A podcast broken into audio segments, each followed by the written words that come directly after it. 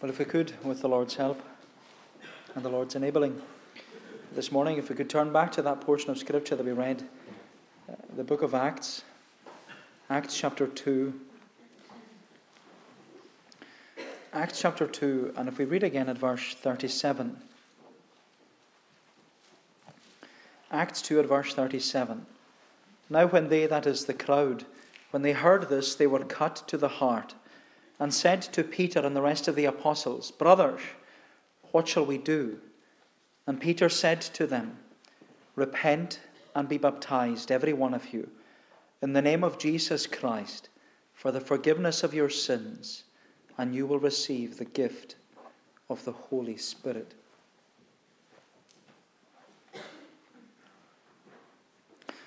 Now, whenever you watch a, a TV program of your, well, that you watch maybe a favorite TV program that you watch every week.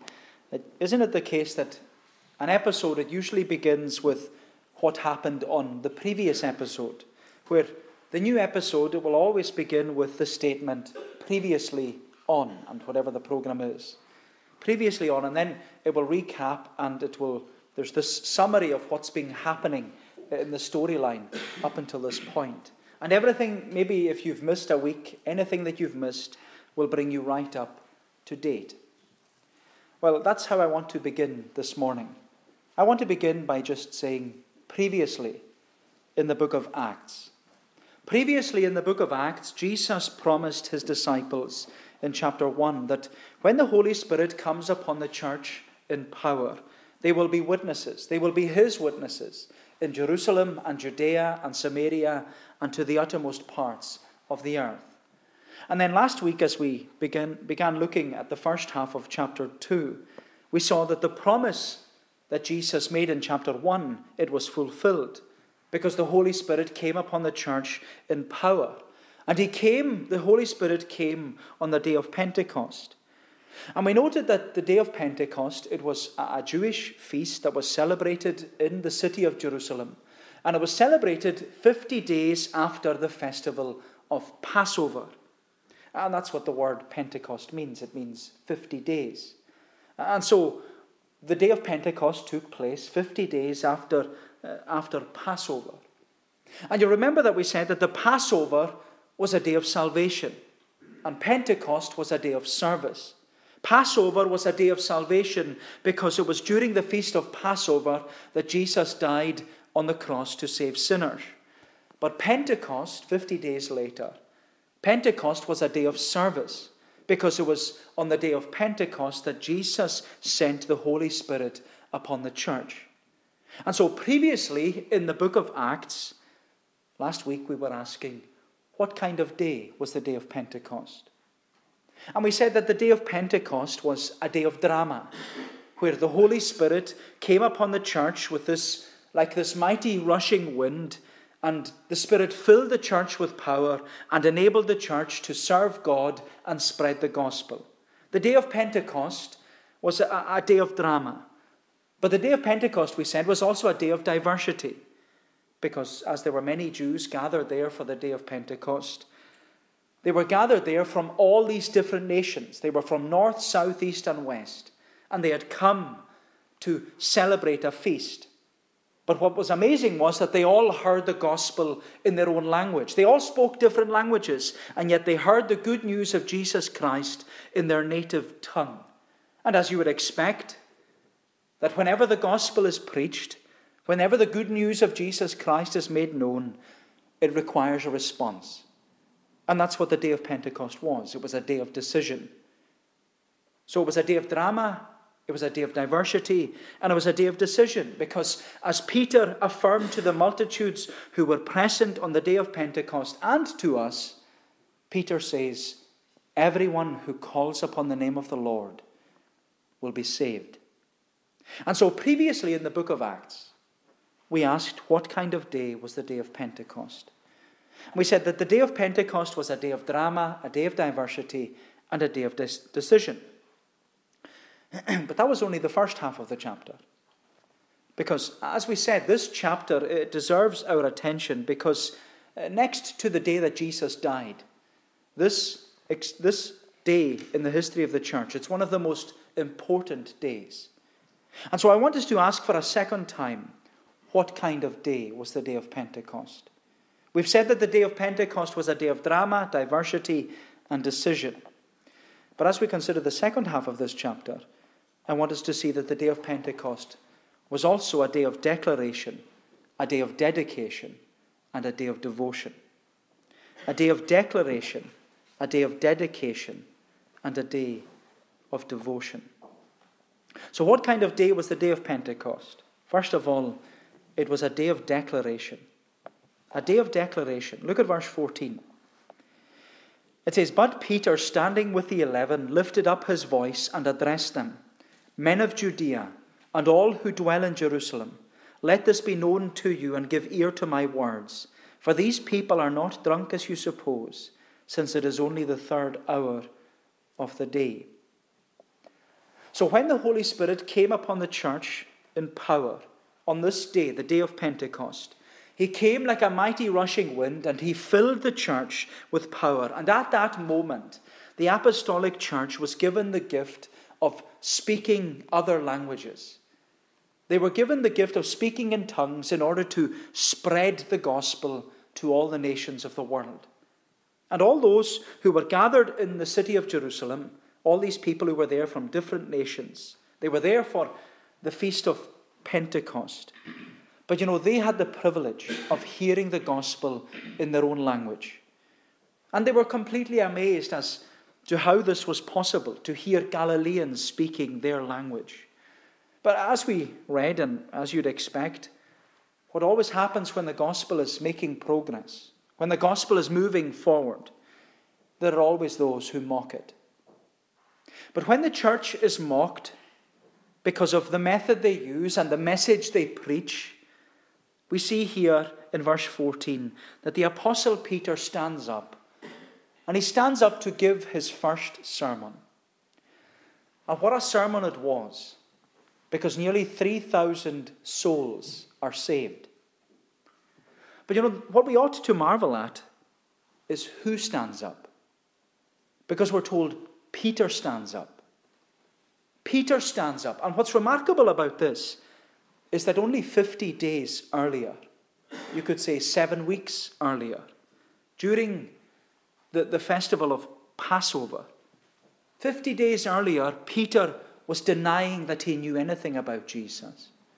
50 days earlier, when Jesus was arrested and put on trial, Peter had run for his life.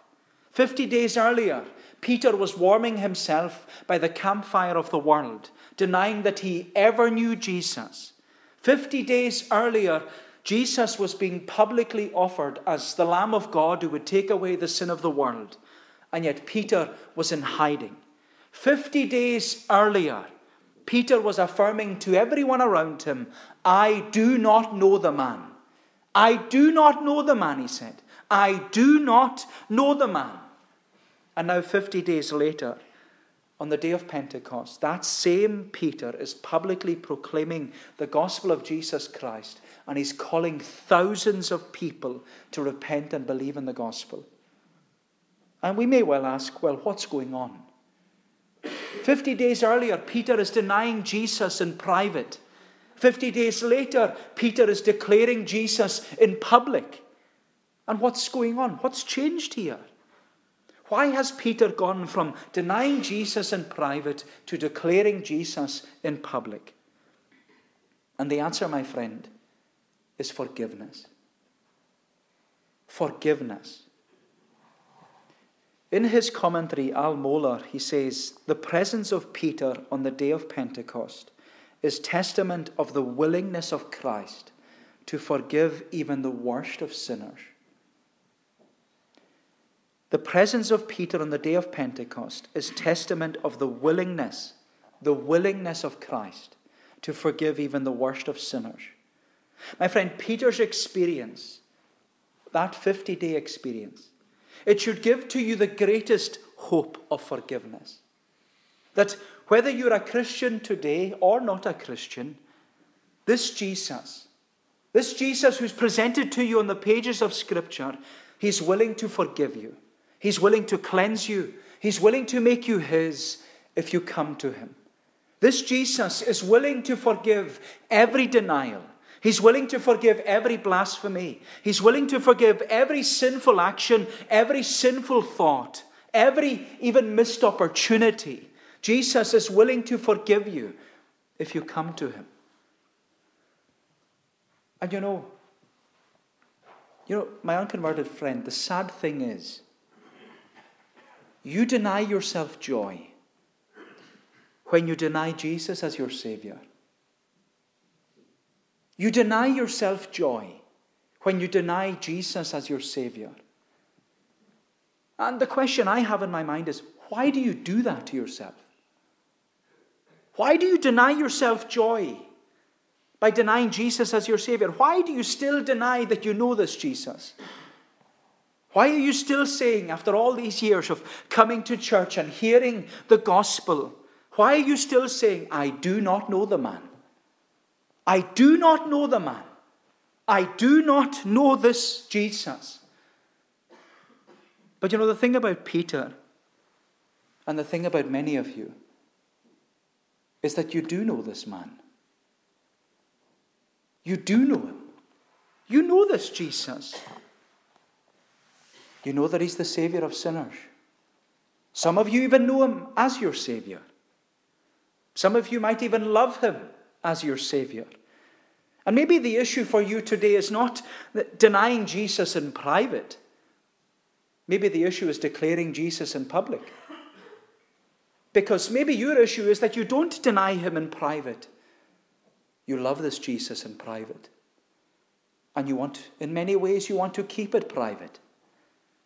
But you do deny him in public. That's not allowed. Is it not about time that you stopped denying Jesus and started declaring him in public? Make today your day of declaration. Make today your day of declaration because that's what we see Peter doing. He had denied Jesus in public for long enough. But in verse 14, we're told that Peter, standing with the eleven, Peter was, and when it says standing. It's, he's not just talking about Peter standing up from a sitting position. The word standing means that he made a stand for Jesus. Peter is standing up with the other 11 disciples. He's standing up and being counted as a follower of Jesus. He's making a stand as a Christian. And you know, the wonderful thing is, Peter is no longer denying Jesus in private, he's declaring Jesus in public. And my friend, that's what you need to do. It's about time that you started declaring Jesus in public. You need to make a stand for Jesus. You need to stand up and be counted as a Christian. You need to stop denying this Jesus in private and start declaring him in public that he is mine and I am his. You need to start declaring Jesus. Make today your day of declaration. Make today your day of declaration. But you know, Peter, he not only declared Jesus to be his personal Savior, Peter also declared that Jesus is the Savior of everyone who calls upon his name. Because as Peter explains, he explains from the words of the prophet Joel that the day of Pentecost and the coming of the Holy Spirit, that's all, that was all promised and prophesied way back in the Old Testament. But as Peter emphasizes, the purpose of the Spirit coming in power was so that, as he says in verse 21, everyone who calls upon the name of the Lord will be saved. Whosoever, he says, whosoever calls upon the name of the Lord shall be saved. And then Peter, he carries on in verse 22. He goes on to explain who this Lord is and that everyone should call upon him to be saved. He says in verse 22, he says, Men of Israel, hear these words Jesus of Nazareth, a man attested to you by God with mighty works and wonders and signs that God did through him in your midst, as you yourselves know. This Jesus delivered up according to the definite plan and foreknowledge of God, you crucified and killed by the hands of lawless men. God raised him up, loosing the pangs of death, because it was not possible for him to be held by it. Peter explains that this Jesus, who is able to save sinners, he was crucified. He was delivered up to be crucified according to, to the determinate counsel and foreknowledge of God. And you know, this is the wonder of salvation that God the Father, He delivered up His own beloved Son to be crucified.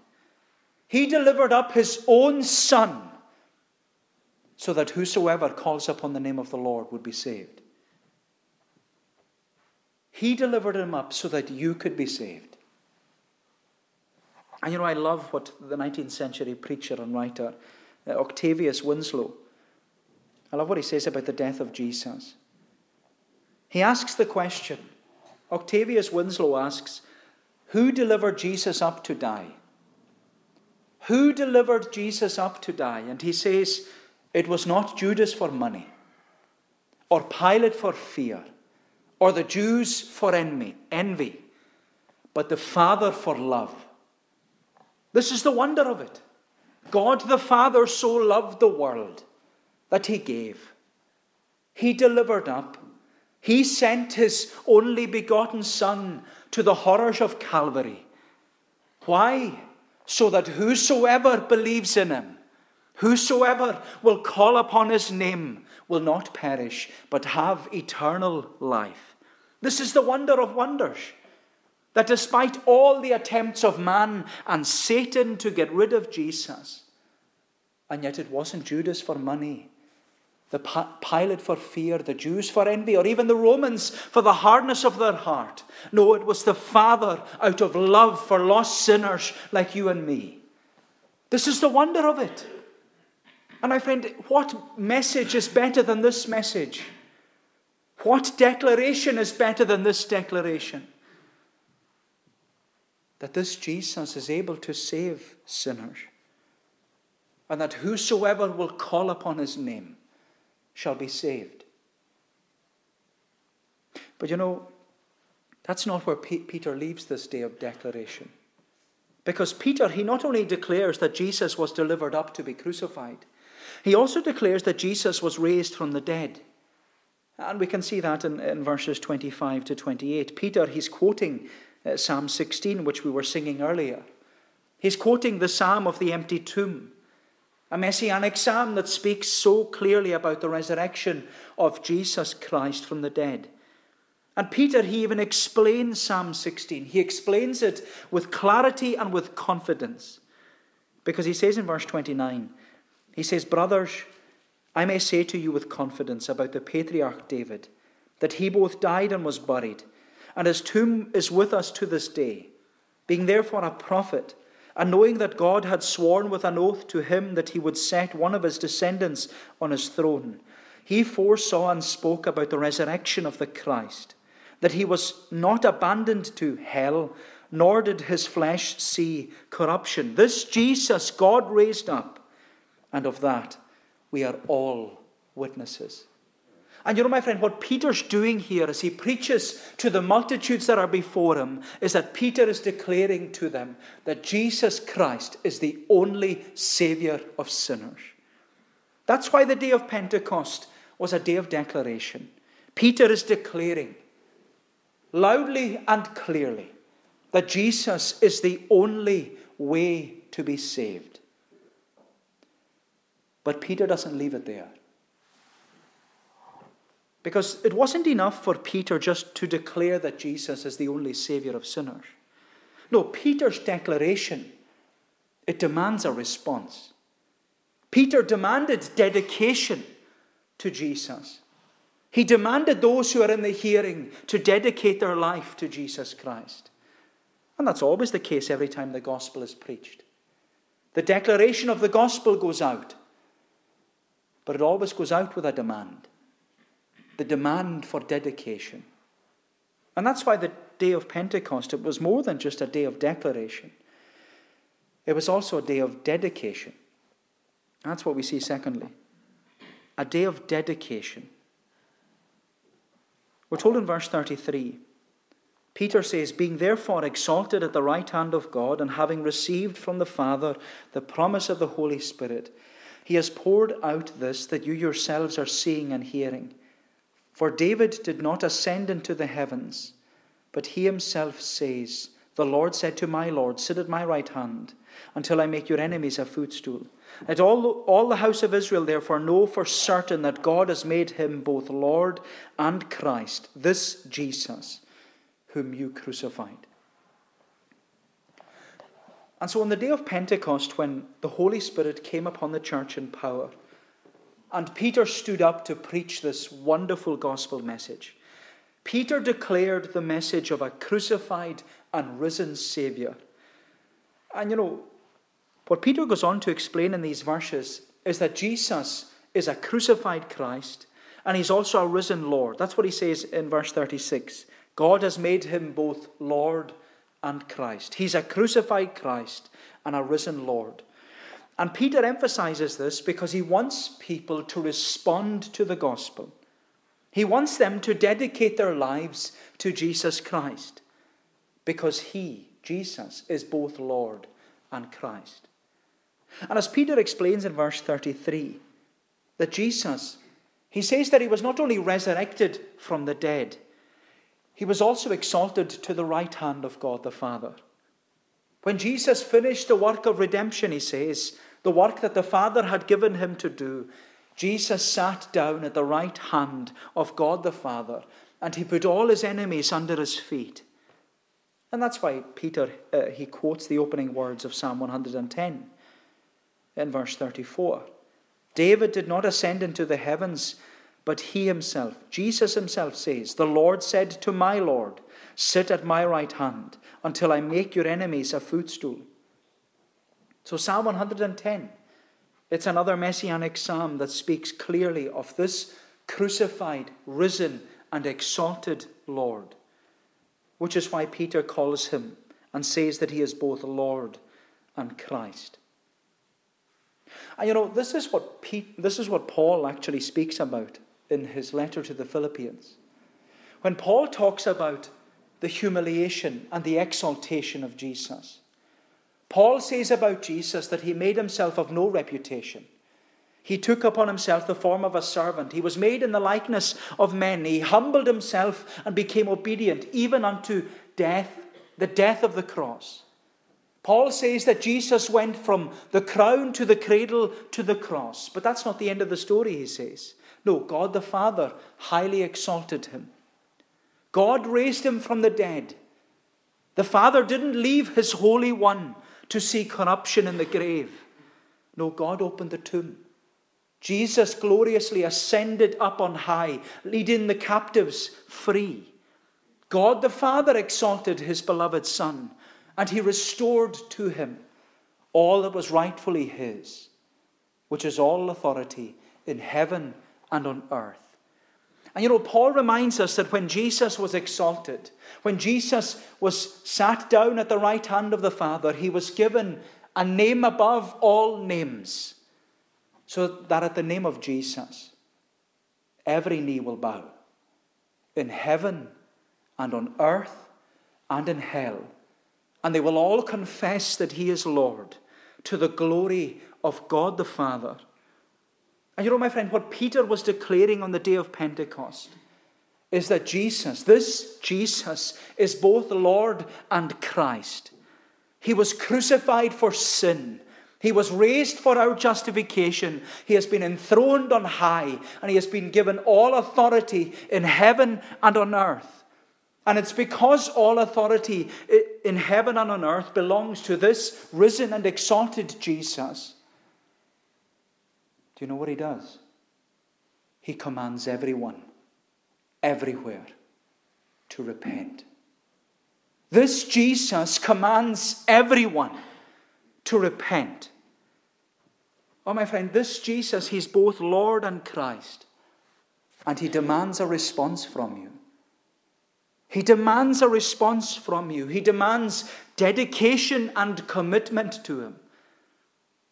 Because look how the multitudes responded on the day of Pentecost. Look how they responded when they heard the message of the gospel for the first time. They'd never heard it before, and yet they heard it for the first time. I don't know how many times you've heard the gospel.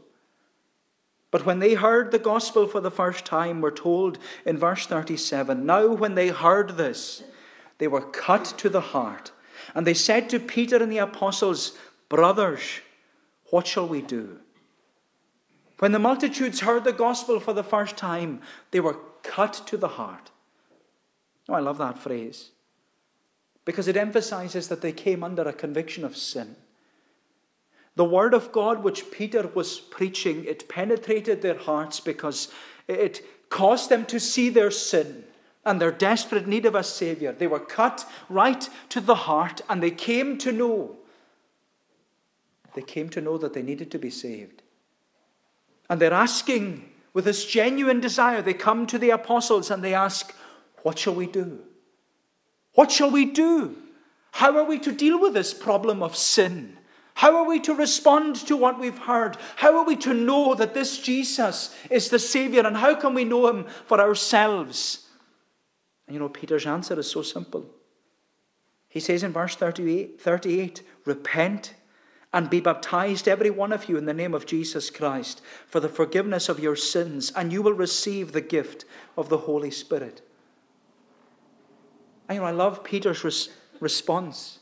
He has this boldness because he goes right to the heart of the problem, which, as you know, is the problem of the heart. And all Peter says is, repent. You want to know what you need to do? Repent, he says. Repent. One commentator, he says, with this response, Peter shows us how to rightly respond to the gospel. And my unconverted friend, you need to listen to this. You need to listen to this quote. You need to hear what's being said because it's of eternal importance to you. Al Mohler says, with this response, Peter shows us how to rightly respond to the gospel. First, we forsake sin and repent.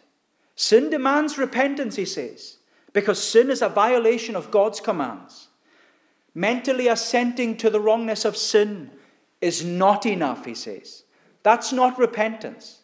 Feeling sad about the consequences of sin, it's not sufficient. That's just regret. No, he says, we demonstrate true repentance by a genuine hatred of sin a desire never to engage in that sin again, and a determination to obey Jesus and follow him. That's true repentance. Mentally assenting to the wrongness of sin. That's not enough. Feeling sad about sin. That's not enough. Not enough. We have to demonstrate true repentance by turning away from sin and turning to Jesus. And you know, this is what Peter is saying. My friend, you must repent. You must repent. He says, repent and be baptized. But the thing is, for many of you, you don't need to be baptized. This was the beginning of the New Testament church. They had never been baptized in their life. You don't need to be baptized. You're already baptized, many of you. Most of you were baptized as children. And you were baptized as a child because you had the covenant promise of salvation. It says there, to you and to your children. That's what Peter says in verse 39. The promise is for you and for your children and for all who are afar off, everyone whom the Lord our God calls to himself. The purpose of baptism in the New Testament church was to emphasize that the promise of salvation is to us and to our children. And as a child, you've received the promise. Your parents, when they were alive, they promised to bring you to, into the visible church. They vowed to follow their, their, what they vowed to do. They promised to do it. They vowed to pray for you, to be an, a Christian example for you. They vowed to send you to Sunday school. They vowed to bring you to church. And some of you have been sitting in church longer than I've been alive. My friend, you're already baptized.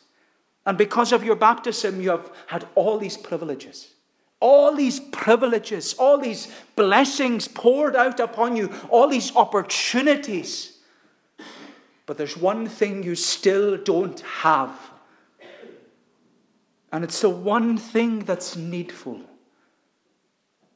You need to be saved. You need to be saved. And you're not saved because you need to repent. This is the thing you need to repent. You need to turn away from your sin and turn to the Savior. You need to do it. And you have to do it genuinely, wholeheartedly. My friend, this Jesus, he is both Lord and Christ. And he demands that you respond to him. He demands that you dedicate your life to him. And you know, the day of Pentecost, it was a day of dedication. We're told in verse 40, with many other words, Peter bore witness and continued to exhort them, saying, Save yourselves from this crooked generation. So those who received his word were baptized, and they were added that day about 3,000 souls. On the day of Pentecost, 3,000 souls dedicated their lives to Jesus. What about today? What about today? What about you? How many souls in here are going to dedicate their life to Jesus Christ today? Will you? Will you? What kind of day was a day of Pentecost? The time has gone. But we're going to look the day, see that the day of Pentecost was a day of declaration, a day of dedication, and lastly, a day of devotion. A day of devotion. Look at verse 42. They devoted themselves to the apostles' teaching and the fellowship to the breaking of bread and the prayers. And awe came upon every soul, and many wonders and signs were being done through the apostles. And all who believed were together, and they had all things in common. So when the Holy Spirit came upon the church on this historic day, the church not only declared the name of Jesus, and the church witnessed people dedicating their lives to Jesus, but the church also devoted themselves to Jesus Christ. The day of Pentecost was a day of devotion. And what the church devoted themselves to do was teaching, fellowship, the breaking of bread, and prayer. And these four things, they became the marks of a New Testament church. Because a New Testament church, and that's what we are meant to, to be, a New Testament church will emphasize the importance of teaching, having fellowship with one another around God's Word, breaking of bread in the Lord's Supper. A New Testament church will focus upon prayer. These are the marks of the church, and these should be the marks of our church. And if they're not, then we need to question ourselves and seek to rectify where we've gone wrong. But you know, although fellowship and breaking bread and prayer is very important, the first thing Peter highlights, and I just want to draw attention to this very briefly, the first thing Peter highlights here should be our priority. It was his priority. Because the New Testament church, he says, will prioritize the preaching and teaching of God's word. And I say that preaching is a priority for the New Testament church because when you read through the book of Acts, the book of Acts is made up primarily of sermons. That's all it is. 25% of the book of Acts is sermons. So we as a New Testament church, we must prioritize the preaching and teaching of God's Word. You know, I always remember Donald MacLeod, Professor Donald MacLeod. He would always emphasize that preaching is the primary means of pastoral care for a congregation. And he would say to us in class, he would say, Prepare your sermons for the Lord's day so as to pastor your people.